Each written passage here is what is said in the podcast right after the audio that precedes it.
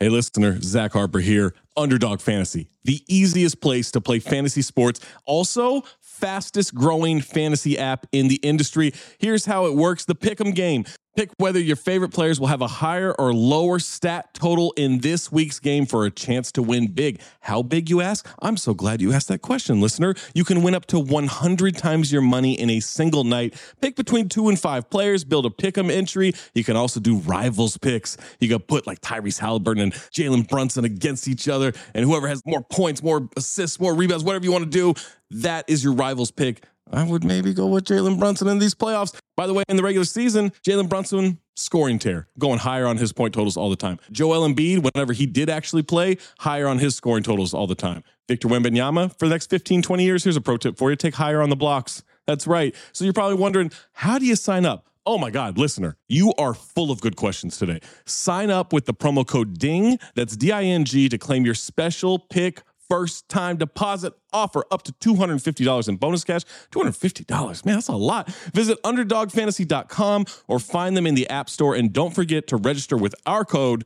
DING, D I N G, to claim your special pick and first time deposit offer up to $250 in bonus cash. Must be 18 or older, 21 or older in Massachusetts, Arizona, 19 or older in Alabama and Nebraska, and present in a state where Underdog Fantasy operates. Terms apply. Concerned with your play, call 1 800 Gambler or visit www.ncpgambling.org. Arizona 1 800 Next Step. That's 1 800 639 8783.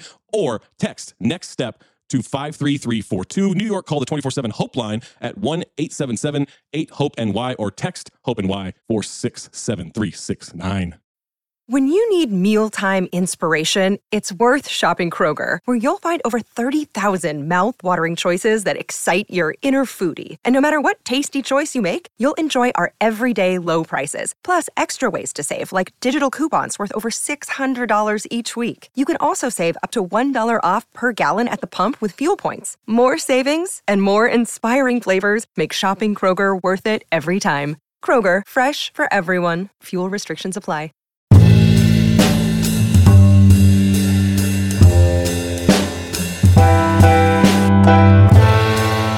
Welcome, everybody.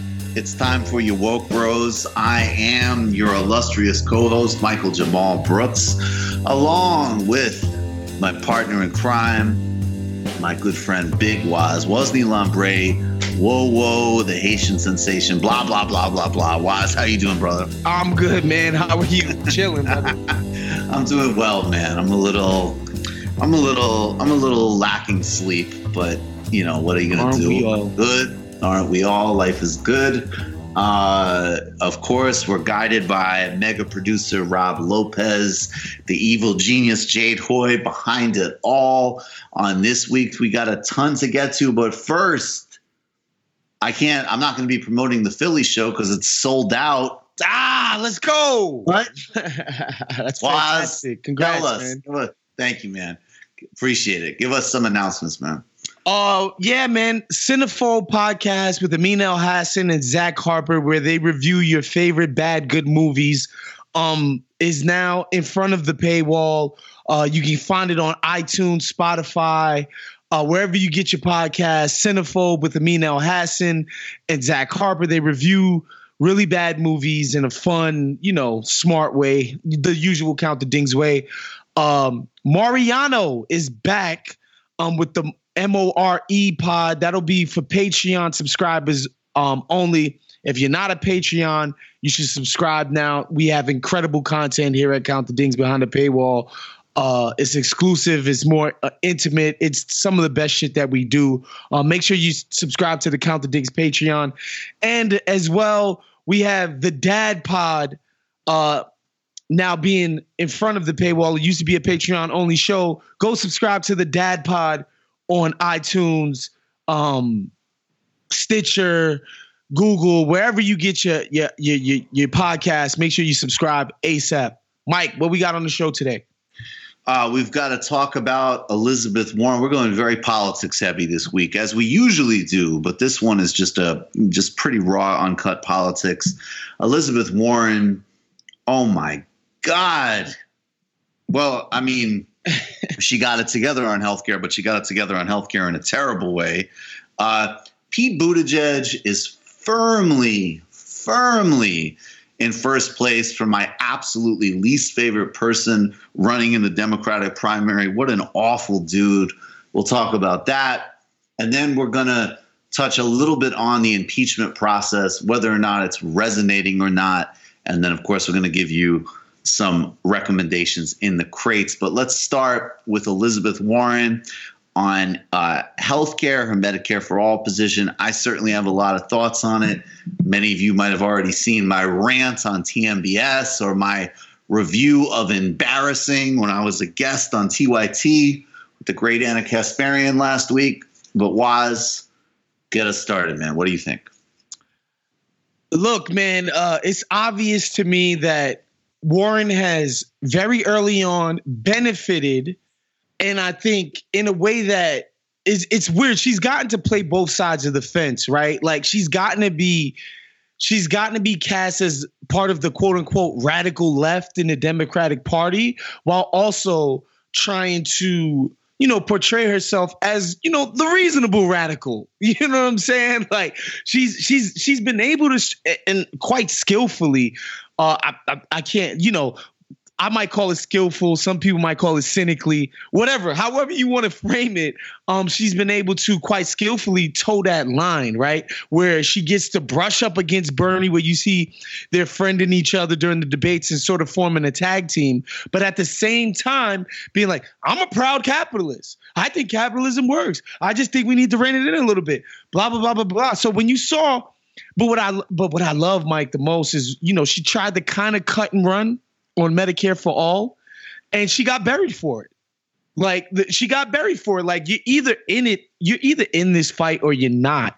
Um, there, there's no two ways about it. Like you see what Mayor Pete's doing, you see what you know the Tulsi Gabbards of the world are doing. Like obviously Joe Biden, who's just like, let's make Obamacare that nobody actually loves better. Like it, you know, you see what their their approach has been. It's either that or what Bernie's talking about. There's no in between there, and it's felt like Elizabeth Warren was trying to toe that line, and she got burned for it, and she clumsily came back into order, which I'm very happy to see. Um, I didn't get a chance to see your rant on TMBS, but if you could give us a woke bros version, Mike, uh, where are you where are you at with that? I mean, here's my thing, right? I, I agree with everything you just said. Um, but I have a big problem with, I mean, look, first of all, we just had another debate. This was, by the way, the worst debate we've had yet. Um, MSNBC, and which says a lot. I was, everybody up there, uh, Rachel Maddow and so on, should be embarrassed. They did absolutely horrible, terrible, embarrassing jobs. I mean, you're talking about a debate where, first of all, again, they ice out and ignore Bernie Sanders, even though he's a main candidate. And of course, the just disgusting bias against him by these people is baked into the cake. But they also, I mean, this is a debate where there's no conversation about Bolivia. There's barely any conversation about climate change. There's no conversation about, you know, literally countless vital topics. And they ask whether or not it's appropriate to say lock him up to Trump uh, at a baseball field. It's just, I mean, honestly, maybe I overuse the word, but embarrassing is the only word I can summon. And so you have this dynamic where Bernie Sanders is a leader on healthcare. He's the reason. The, part of the reason is because conditions are so bad in, in you know in, in capitalism and in, in income inequality and there's so much injustice and suffering but then it's also leadership and the leadership is Bernie Sanders. He put this issue on the table. Nobody's having a conversation about single payer Medicare for all without Bernie Sanders' leadership. And like as Nina Turner would say, that's it and that's all. And my attack, I mean, look, Elizabeth Warren has come out and she said she's going to push for two different bills. One bill in her first year, which would be a big expansion of Medicaid it would lower drug costs. It would get a bunch of new people on health care. And then in her no later than her third year, she will push for uh, the completion of a Medicare for all system. And one, I just have two things to say about this. Right, one is I'll start with the with the with the negative, which is that's fucking insane. And if Elizabeth Warren and her people actually sincerely believe they can push through two major healthcare bills, including one right. after the midterm elections and when she would be facing reelection. Reelection is. I mean, honestly, like to say that they're being cynical and dishonest would be the best thing I could say from my perspective. Because if they actually believe this, then they're they are there's just crazy delusional and running them against Trump is fundamentally dangerous and insane. Then the other but and then the other thing that really gets me is like I think part of it is just this culture of really overthinking everything and therefore really seriously fucking things up because honestly like she could have a just said uh, you know, come out with the first part of her plan from the beginning and just been like the truth, which is like, look, Bernie's the left wing progressive structural reform candidate. You got Bernie if you want for real change. But I'm no, seriously though, some people don't. I mean, I, look, it's it's like her student loan thing. It's like you know, it would help a lot of people. It wouldn't get rid of all student loans and deal with the system, but it would help right. a lot of people. So yeah why can't she just come out and say, you know, here is a more limited plan. It's not the Bernie plan. It's not what I co sponsored. So I have to explain why I co sponsored something I'm backing away from. However, you obviously could trust me more on this than a Joe Biden or a Pete yeah. Buttigieg or any of these other horror shows that are running. And I think I could get it done. Okay. Or or conversely she could do the other argument of her campaign which is i support bernie's bill. I understand that economically and morally we need single payer health care obviously it's going to be one legislative push and it's going to require everything. But like you know I'm the one to do it, not Bernie. And then, you know, we get into a whole other set of arguments, which look, I have no time for. A lot of people, you know, seem to think that she's got some secret magical briefing book or something. I don't believe in any of that. But that at the very least would fit with the strategic argument of her campaign.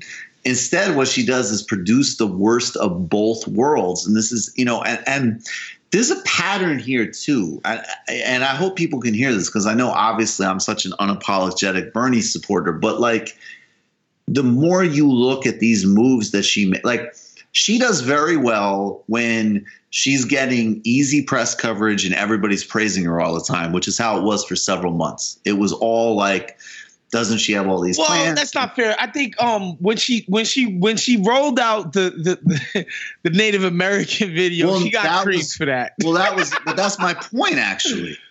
No, but that's my point actually, right? Because that basically my point is is that when she like when she feels pressure of any kind, she fucks up.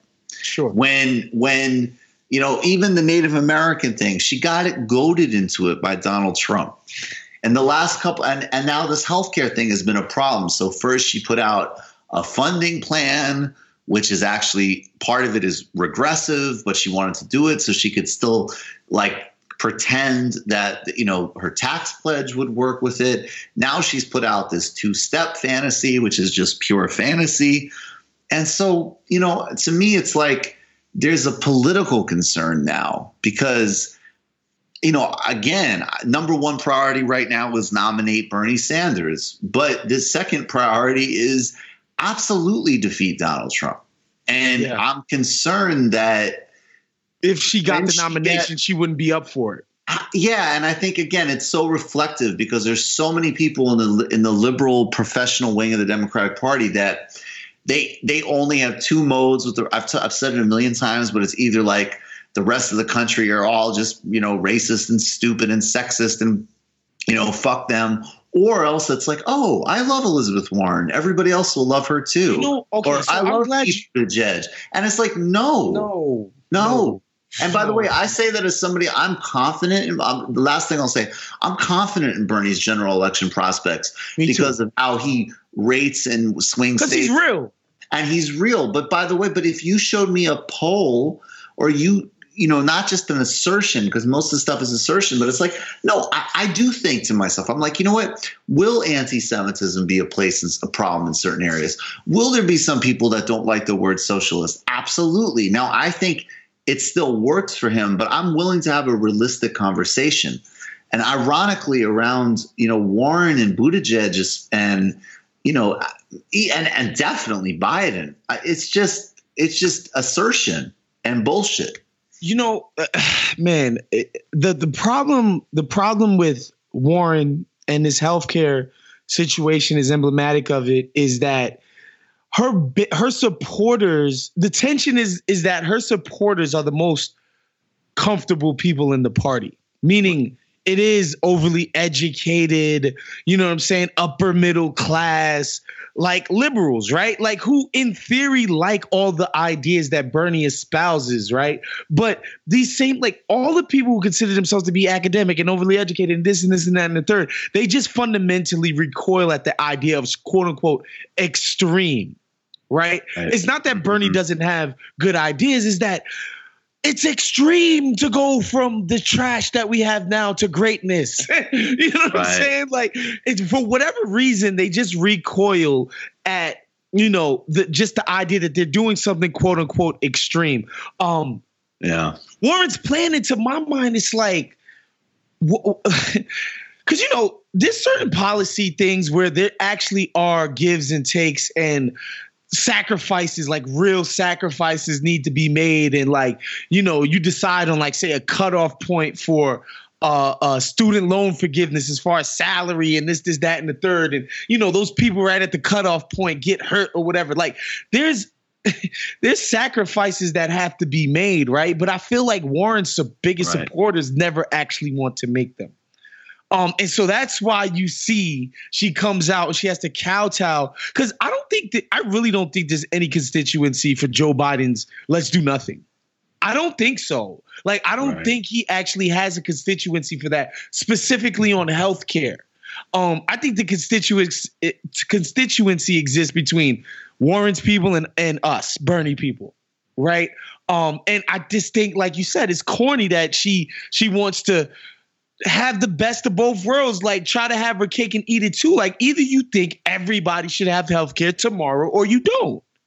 Like it, right. it's not it, this this stuff is not overly complicated, but I do think there's a large percentage of the party, and then well, I don't want to say a large, a sizable contingent contingent, and then of course the pundit class and the blue check class. Like they don't want to just come out and say like Bernie's right about what we should be doing because even those idiots, even though Bernie is, you know, when you conceive of the Dem- Democratic Party's coalition, like obviously Bernie and his people are in it. They don't. They they, they kind of hold their noses like, oh yeah, yeah. In in theory, we should eliminate student loan debt, but ah, I just don't. I just don't understand why Bernie would want to do that right away. Like it's so stupid. I just think Warren but again, but but I'm rambling right now, but I think ultimately what I'm trying to say that as bumbling as it was uh, this week and at the debates and all of that stuff, the fact that she knows that she can't do the pussyfoot version of Medicare for all. I find that to be heartening. Call me an optimist, call me whatever you want. Like the fact that she can't weasel her way into this shit, I find it great. And I brought it up the other day. Fight for 15, right? Like this is her $12 an hour shit. Right. And the people were like, no, it's we're not gonna stand for it. You know, yeah, I mean, except except the whole I mean, I don't know, man. The whole two-step thing, it just it just is so ridiculous. I my my thing too though is like I also believe in and look, I'm somebody I'm a hundred percent we need to have single payer health care. That's the only way to protect people's health and well being. But I also think like, you know, with regards to the compromise, like, yeah, there and that is by the way why you don't start with a half loaf so you know, I mean, I, I don't know, man. Yeah, let's let's talk about compromises when we fucking get there. This is not the time for compromise. Exactly. The Democratic fucking primary is not the time to be compromising our principles and what our aims and goals are. Right now is time to like, this is what we want to do. This is what we want to accomplish. We don't come in with a half-ass pussyfoot. Yeah, we kind of want to dip our toes in the single payer, just one drop at a time. No, that's just a ridic- that's just ridiculous tactically. Like it doesn't make any sense, dude. You know what I'm saying? Like the freaking Republicans, when they're like, we want to eradicate abortion, they don't come in and say, well, we want to start at late term. no, no, they Right. come in and say, we want to end the whole fucking shit. Right. And then they get their small wins at all right, we eliminated we- we're eliminating it at um this many months in this state. And we're like, they don't do that dumb shit that we're talking about right now. Absolutely. And again, and nobody can make and the healthcare specifically, nobody can make the argument for the other side. Even when they do the boogeyman, oh, you're gonna raise taxes on our precious middle class, the middle class American, the beautiful, precious, perfect middle class American can't have their taxes touched. They always go with that boogeyman, but the math isn't on your side with that argument. Right. And and everybody's slowly starting to learn that. Like Bernie's never cut and ran from that. It's like the math's on my side. Even if my taxes go up, all of my other shit, my premiums, everything is going down. So in the net, I'm getting money back. So like you can't even use that boogeyman anymore. So that's why it's disheartening that, like you said, that Elizabeth Warren would come out and, you know, try to do this pussyfoot version. But you know, she got smacked upside. You ever been smacked upside your head by your mom? Oh, she got smacked upside the head. But it's good to see. I, I like to see these people stumble, though, Mike. Like I like to see their talking points get let them get hit in the chin.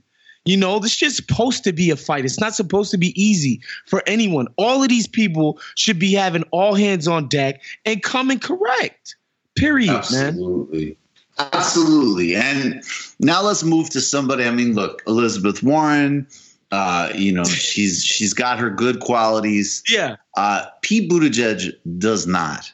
Uh, and so I want to get to this story in like 30 seconds. But first of all, just out of the gate was like, if you had to summarize your impression of Pete Buttigieg, what would that be? Uh, he looks like the Boston Celtics coach, Brad Stevens, a little bit. Right? That's They true. remind me. It's just like um, if you looked up the word yuppie in the in the um dictionary, it'd be him. It's like the, yuppie. He's a he's a yuppie. He's a clueless yuppie. He's like like not, he doesn't understand like un like real regular people, people who didn't go to Harvard, people who don't come from money, people who you know what I mean like he's just a yuppie. He's just a yuppie. I was wa You know what's so funny?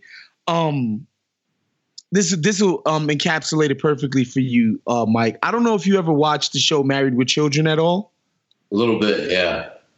Anyway, um, Buttigieg reminds me of Marcy and Darcy, right? Like this Peg and Al Bundy, like the Right. real like down home, real Americans, like you know, I guess they were portrayed on the show as white trash, whatever. And then there was Marcy and Darcy, the fucking yuppie neighbors who would like just their head in the clouds, head up their asses. That's that's who Pete Buttigieg is to me. No, I like that. And so Pete Buttigieg, I, I don't know. I, it's just so crazy. He's polling well in Iowa. I think if people s- sat back for five seconds and realized like a 30 something college town mayor with, you know, actually a really horrible record on race and policing and gentrification and a background at McKinsey is the just the opposite of what we need. I mean, that, look, the literally the only positive thing that could be said about this guy is obviously the historical nature of the first openly gay man running, you know, for president um, as a front runner. But his record, his ideology is just totally toxic, and you know that also uh, reflects uh, in the you know he has very little to no support in the African American community now there is like you know there's there's kind of three quick components of this. I mean, one, sure, somebody maybe you know has to have a national profile. They need to introduce themselves to every single demographic in the Democratic Party, right? And so, okay, um, I'm a small town mayor. I'm not a national figure like Biden or Bernie or Harris or Warren or Booker, or whatever. Sure. Then there's the prevalent reason, in my view, why he does so poorly, which is that to the extent he has a record, it involves racism and policing issues. It involves him helping racist cops fire uh, the first black police chief of South Bend. I mean, it's a horrible story. Uh, and being systemically uninterested in addressing the serious crisis that exists in South Bend. I mean, it's like small city and LAPD type problems, right? Uh, and and then horribly and disgustingly, look, if if the campaign wants to go out and say, you know, Mayor Pete needs to go out there and and you know get more folks to know him across the board. Okay, that's fair, right? That's that's what everybody's going to say about their candidate, you know? But they've implied that oh, black voters aren't into Pete because he's gay, which is essentialist it's racist. It doesn't make all of the distinctions That's a that we ridiculous statement, bro. ridiculous. and it's not even and they always every time they make that argument, they hang their hat on the gay marriage referendum in California in 2009 when everything is changed. I mean, first of all, and also the way marriage equality happened in, in Maryland was basically fueled by black voters black voters in the Democratic primary have exactly the same attitudes. Maybe in South Carolina it's a diff- it's a little different, but that's a regional and age thing, not a race thing. And so you have this asshole with this horrifying record in South Bend, and you've got people around him implying it's because black people are homophobic. And that all leads us to uh, the final thing, which is that Mayor Pete Buttigieg has released a plan, a civil rights plan called the Frederick Douglass Plan. Oh my God. And it deals with housing, public health care, racial discrimination. And it is it is called the the Douglass Plan, a comprehensive investment in the empowerment of Black America. Now, according to reporting from my friend Ryan Grim at The Intercept, there was a list of several of 400 South Carolinians that endorsed this bill, that endorsed this proposal, right? Now, several people that were included on the list have said outright that they do not endorse Pete Buttigieg, that they were put on the list making it seem as if they are endorsing him, even though they are not. Mm. Some of them uh, basically said, yes, I responded to sort of like being open to having a conversation with him in the campaign, but not necessarily to support him. And so I'm going to quote now from uh, uh, from a representative uh, Thigpen, who is a, a, state rep in South Carolina who's actually already endorsed Bernie Sanders. And they said, um, let's see, how it was rolled out was not an accurate representation of where I stand. I didn't know about its rollout. Somebody brought it to my attention and it was alarming to me because even though I had a conversation with the campaign, it was clear to me, at least I thought it was clear to them, that I was a strong Bernie Sanders supporter, actually co chair of the state. And I was not seeking to endorse their candidate or their plan. But what I had talked about was potentially giving them a quote in support of continuing conversation because I do think it's a very important conversation. So it looks like basically what they did was do things like that where somebody said, Hey, you know, I'm willing to have a, a, conversation on this on the merits because obviously this is a really important policy area. And then apparently some of the other ones, they basically had like an opt out, which is like, like, Hey, Waz, I'm going to send you this email. And if you don't get back to me in 10 hours, you're endorsing my plan. You, know, so, so this is what they did. And by the way, I just have to say he's gotten barely any shit for this. That's like, and and it's just fucking stunning. I mean, could you imagine if Bernie Sanders did that? Bro, the problem is so. Uh, oh my god. It, the, the idea that you would roll this out and your big players, black people co-signing it, it's like it, it like it's it just shows how stupid the whole exercise is. Like you can just put out a plan, say like Bernie Sanders and Medicare for all, and see if black people fuck with it. like it's that simple. This idea that you know you workshop some plan with a bunch of black people that we know you don't know because you're Pete fucking Buddha judge. Um, like it's crazy that like it, it's just a crazy idea. If like I don't even. man, like it's like if I was trying to go into Utah and I, I I came up with a plan and I said, yo, um, I know I'm from Queens and shit, but you know, they got these like evangelist Mormon dudes that all have the black pants and the white shirt and the tie. I got two of them to sign off on this. They're Mormon. Y'all should fuck with me. like people would be like, wait, what? Huh? What are you talking about? Like, if you knew what we cared about, you wouldn't come in with this preamble of, I got a plan for black people and these black South Carolinians signed off. It's so obviously cynical, right? Because South Carolina is known as the black primary for Democrats, right? Like, right. so we get the signaling that you're trying to do by saying it was people from South Carolina. It's so obvious and dumb. Like, how can you be this bad? And then the other shit, his little commercial where he's like, we're gonna put together a free college plan where rich people's kids don't get to enjoy it. It's just like, yo, like, like the assumption of stupidity on the part of the potential voter is kind of staggering to me, right? Um, on the one hand, it's like, and this is boot this is his whole game plan. It's like it's basically like i think the voters are dumb and i can just hand them the simple shit and they can't see right through it.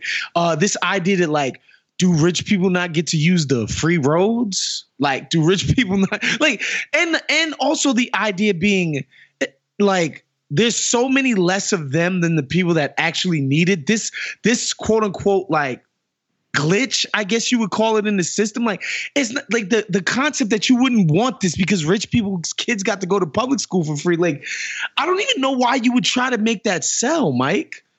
Like I and, mean because and also yeah. if uh, sorry, uh, just no, one more thing. Go. Also, if if I'm even kind of decent at math and I know that college costs about 40 G's a year, um I can do the math and know 40 G's ain't shit two or three millionaire or two million. Like it's just not shit to them, especially dude, dude, when you consider the, the, education the other, of their kids. I'm just gonna. I mean, Kamala Harris said the other day that I'm not gonna help the Trump kids pay off their student debts. Like, who the fuck? Like, seriously, you think they have student debts? Like. I just I just think like I don't know, man. The the cravenness and the dishonesty of these corporate center right Democrats like Pete Buttigieg, like that that free college thing is such a perfect example of that, right? Because it's like, look, number one, over 90% of these fucking people are still going to pay money to send their kids to Harvard or Yale or Princeton or whatever. Right. Right. right. Then, that. Then, okay. that part. God forbid a, a tiny, okay, say 1%, it wouldn't even be this high, goes to a public university for free. Well, A, they're going to be paying for it in other ways because we're actually going to do something serious about taxes and Wall Street speculation, which I love how people like Pete Buttigieg, they don't want to do anything to restrain corporate power. It just happens to be in the one area when it might actually help everybody's kids get a good college education. Right. And if you actually did have the children of oligarchs going to these colleges, that would be good for society. That might mean that would increase the likelihood that they might actually run into somebody who's who's you know who are who are immigrant uh, families, right, or who's you know parents worked service sector jobs or whatever, right? Like, way more likely that you might actually encounter and at least get out of that incredible bubble like 1% at a state public university than in an Ivy League college. So that would also have a huge social benefit. So, I mean, I don't know, man. I, Pete Buttigieg is like, he's probably the most cynical person in the race. And when I look at it, again, with just the one exception that obviously when I talk to some people, you know, particularly gay men specifically, who don't even like him, they'll say, like, yeah, it, it's pretty amazing to me to, you know, given the history and reality, obviously, to see an openly gay man being a contender. That feels good. And of course, but with that one clear, but and of course that's this, but that same obviously that's like that's why Harris running is really important. You know what I mean? That's why even you know I mean, but that's also, but like at the same time, fuck, Like it's about policy. It has to be about policy at the end of the day, at least for the vast majority of people that are going to be living under the consequences of this. And just seeing that campaign that already has these problems still coming out with that level of cynicism is wild. But you know, and it, it's early enough. He's still polling well. I just don't think this guy's gonna last. Um, I just, I, not that he's not gonna last. I think he's so paper thin. Everything is so surface level. You know what I mean? Like it's, it's, it's so he's people are gonna see through this shit. I really feel like they're not going to in a white as fuck Iowa. let's let's let's let's please like I- a lot of times when you're watching the news like Iowa is kind of a euphemism, right? When they say will such and such play in Iowa, they mean will such and such play with extremely white people, people who live in extreme white isolation, right?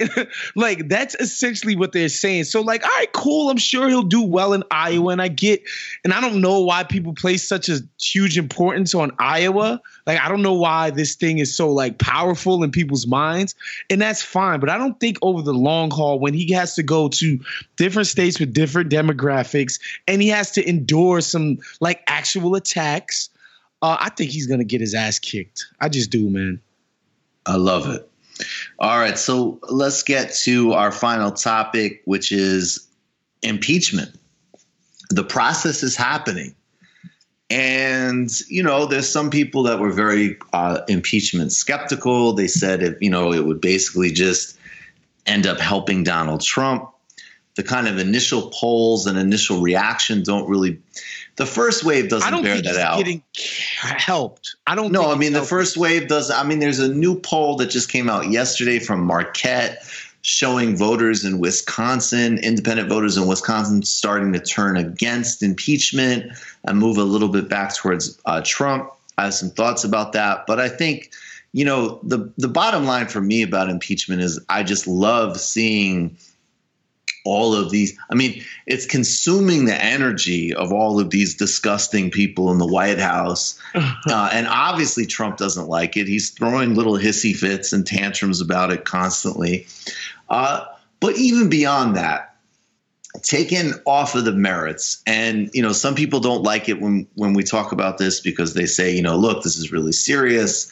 It should matter or not. But the truth is, is that even for people who are very up on this stuff, obviously think that Donald Trump is, you know, a monstrosity and a threat and everything that the Republican Party represents. I mean, the Republican Party is the greatest threat to life on earth that we have, right?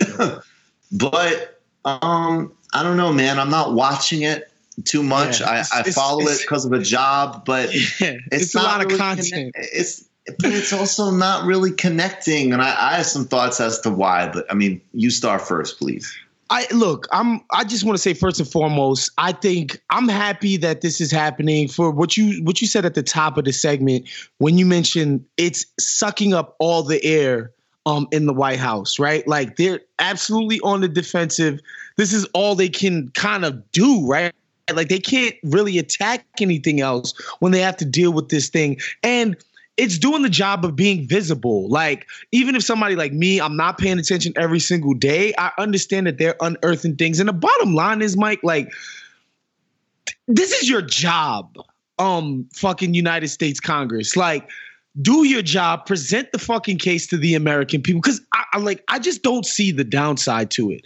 I like if there is a downside, I don't think um it even comes close to what could potentially be the upside. Now, you know, somebody like you and me who views a huge part of the Democratic Party establishment as pretty fucking incompetent and probably don't have what it takes to carry this out in the way that would be most effective. I don't dis- I, I won't discount that, but I think it's their job to make the fucking case to the American public why this guy is a fucking criminal and should be taken out of office. That being said, man, this shit is a slog. okay. It's a freaking slog. It's clear like this is the beginning of the beginning. This is nowhere close to ending, dude. Like, there's so many people they got to talk to. Um, for more, and because you know, these gutless, you know, unpatriotic Republicans are just so fucking cynical and just so disgusting. They're just playing defense for the president, uh, just because they like suckling at the power teat. Uh, and, and you know that's gonna muddy the waters as well. I just think these dudes have to make the case to the people. Period. Like it's your job. You you started this inquiry. They got to see it through at this point. They started. They have to. But again, me personally, am I locked into every single development? I don't think so. I probably check in every three days, bro. Yeah, I, I mean, I think that the the the concern I have is um is kind of twofold. I mean, one because I do think that um part of the problem is is that it, so much of what this comes down to though like I, I, have a problem when the whistleblower uh, you know says i saw the president going against us foreign policy right and it's like look and I'm, I'm pleased i'm not talking about donald trump i'm talking about the office and the command structure the president makes foreign policy Yeah. so Thanks. when so to me it's like and this goes back to the very beginning with the Russia obsession and that's a whole other thing that I think basically everybody got wrong, you know, across the board, both pro and skeptic, okay? But the bottom line that I'm willing to to to kind of stay on is you know, fuck Trump, use what you can against Trump, that's great. But the way most of this process is playing out is definitely an empowerment of already absolutely out of control military industrial intelligence complex, whatever you want to call it. And so, what concerns me is like, say you actually do have a, a President Sanders who says, you know what, we're actually not going to support a coup in Bolivia. Well, you know, that's against quote unquote US foreign policy. You know what I mean? There's a lot of so I have a structural concern. Now, back specifically to Trump though, I, I think it is tricky in the broader electorate. It might be just the right thing to do anyways, because so much of this stuff is just about getting your people out.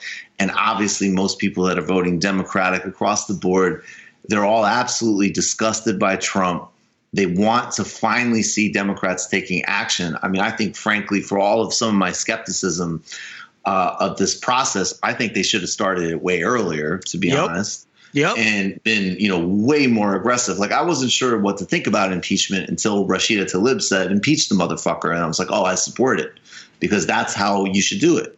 you know what I mean? and, like, and and honestly, but- Mike, yeah, if we yeah, learned anything from 2016 is that this shit works. Definitely. Okay, like it works. It worked on Hillary Clinton, like um on legitimate things and things like emails and Benghazi and whatever. They kept that lady's name in the fucking news about one bullshit scandal or another, and it worked. That's why everybody was so pissed off about her winning the candidacy on the progressive left because it's like, bruh, we couldn't come up with something better than this. She has horrible likability. She's this. She's a corporatist. She's kind of shady anyway. Blah blah blah blah blah. Like all of this shit, it works. Like the first thing out of voters' mouths, when it came to 2016, we can't trust her. This, this, that, and the third. Like that's because she stayed in some fucking hearings. She stayed in, like they kept the Republicans kept her in some shit. We've seen this shit work. That's why I'm just like, I I I, I wish it was spicier. I wish it was this spicy. Yeah, but isn't that the problem? But that's but that's what I'm worried about on a political level because again, taking aside like some of it is lies, some about Hillary Clinton, some of it is uh, the truth, whatever. But I think the problem with Donald Trump is you have this weird thing where you've got like okay, you've got the Republican base which overwhelmingly will support Donald Trump no matter what because they're a far right cult and they like this. This is what they want. They want somebody who, you know, is going to torture children, right? Like that's what they support. then I think you have another then though and then of course you have, you know, Democrats and liberals and they hate Trump and they think he's the worst person ever and blah blah blah. We already know that, right? I think to the extent that you have people and honestly, I, I, I wouldn't even call them independents. I think there's people who, some of whom are more conservative and identify as Republicans, but they're not fully gone. Maybe some of whom are independent, some of whom might be progressive and democratic. And they kind of, I think they think two different sets of things, right? One is, okay, yes, Trump is grotesque, but the whole system is grotesque. And I don't, you know, I don't trust the singular focus on him, right? And then I think there's another group of people that are definitely more on the left, but it's like, you know, you're, it, I don't know how to articulate this, but I would just say the contrast between the shit that we know. There are literally concentration camps at the border, right? All of this shit. And then a six hour hearing, which is like, you know, to be honest, it's like it's not good, but it, it is it is in some ways like the least flagrant of the things Trump has done. It's like, yeah, he's he's using his office to lean on a political opponent. And yes, that's bad. Okay, sure. And it's like we're sitting and we're listening about this ambassador called this person and da da da da, and it's so fucking convoluted. And meanwhile, the day in and day in day in and day out shit of this guy is a fucking monstrosity.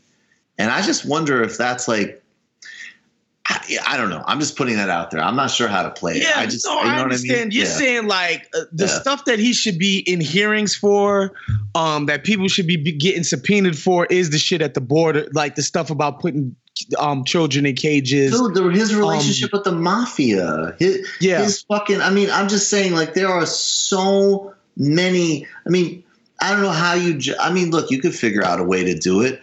Over 20 women, maybe more, have accused them of rape. Like, I, you know, it's like there's just so many things that are there. And then we get these hearings that it's like, good, look, the Republicans lie. The Republicans are going to make like it's nothing. It's not nothing. But it's also like there is a limited attention span for that kind of shit. And I also think for a fair amount of people who are rightly more cynical about the system, they're less shocked by it than people who've been just like watching the West Wing the last couple of decades, whatever.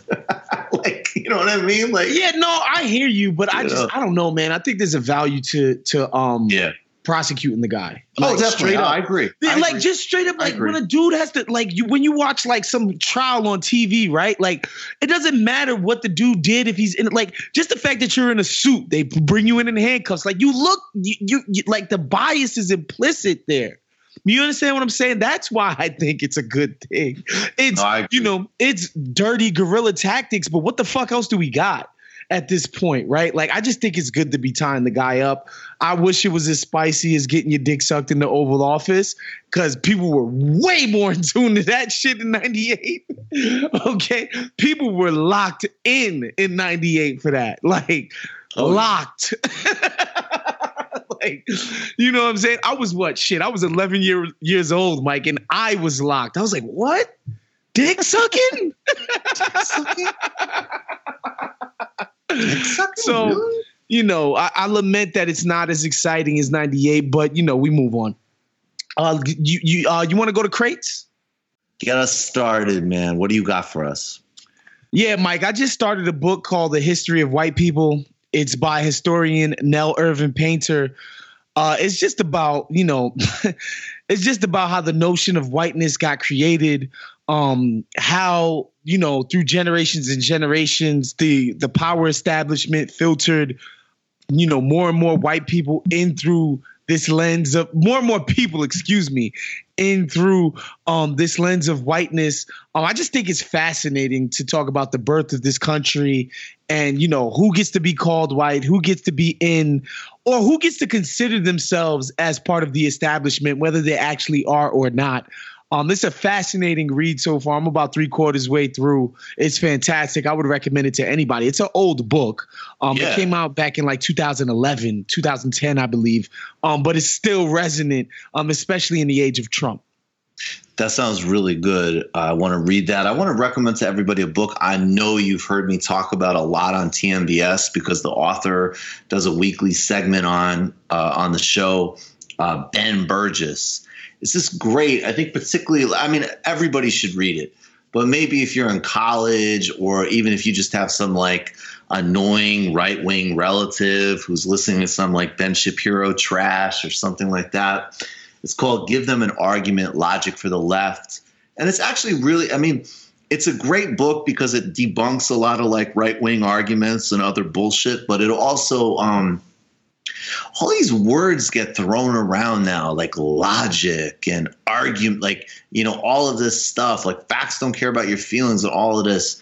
Yeah. And it actually Incel is this, internet loves that. Yeah, all exactly. And so what this book is is it's just a really, really well written and really fun, like basically just education on like, no, like what do these terms actually mean and how can you use them uh, you know, to to like, you know, make the case for, you know, healthcare, civil rights, whatever. Um, it's a really good book. Give them an argument, logic for the left by Ben Burgis. I check it out.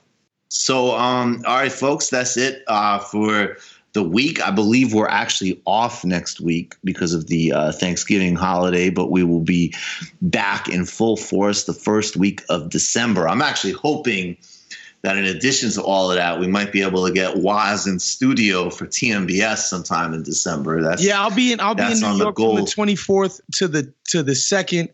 I have um uh wedding obligation and uh, New Year's Eve plans, but that's it. So perfect. All right, yeah. so we're gonna make that happen. Um, everybody go check out patreon.com slash tmbs become a patron of the show. You get two to one extra content. You get the post games the illicit histories all of that stuff. Check out the page. You get a good flavor of the show. We go deep but it's also really fun. And if you go to the michael brooks show youtube page there's a huge amount of content up there right now. And we're actually on the verge of hitting 88000 um, and then we get into that last 12K before we hit our first 100,000 subscribers. So help us make all that happen. I appreciate that so much. Waz it wouldn't have been possible without uh, great people like you uh, being at our side, without a doubt. So patreon.com slash TMBS, Michael Brooks Show on YouTube. What else, Waz? You anything else we got to revisit? Oh man, I would just encourage everybody to sub- subscribe to the Athletic. Get your forty percent off. Um, they're doing the annual sale right now. Get forty percent off. Subscribe to the Athletic. Become a Patreon if you haven't already, man. We appreciate the support. It's what helps fuel all this awesome content that we churn out week after week for you guys. Um, and yeah, man, just be on the lookout for everything that Michael Brooks is doing because he's excellent, of course, and everything that we're doing at Count the Dings. And, you know, we'll check you guys out next week. We will have holiday content for you guys. So don't worry when your uncle tries to tell you that actually um, you know, Gabbard is is the the best candidate in the field. you can just yeah, yeah, you can just um you can just pop in some some Count the Dings content, some TMBS content, and you know, maybe take a walk or something. That's right. All right, guys. Thank you to Rob. Thank you to Jade. Thanks to everybody in all the communities. We'll see you soon. All right, thanks, guys. That was awesome. All right, later, y'all.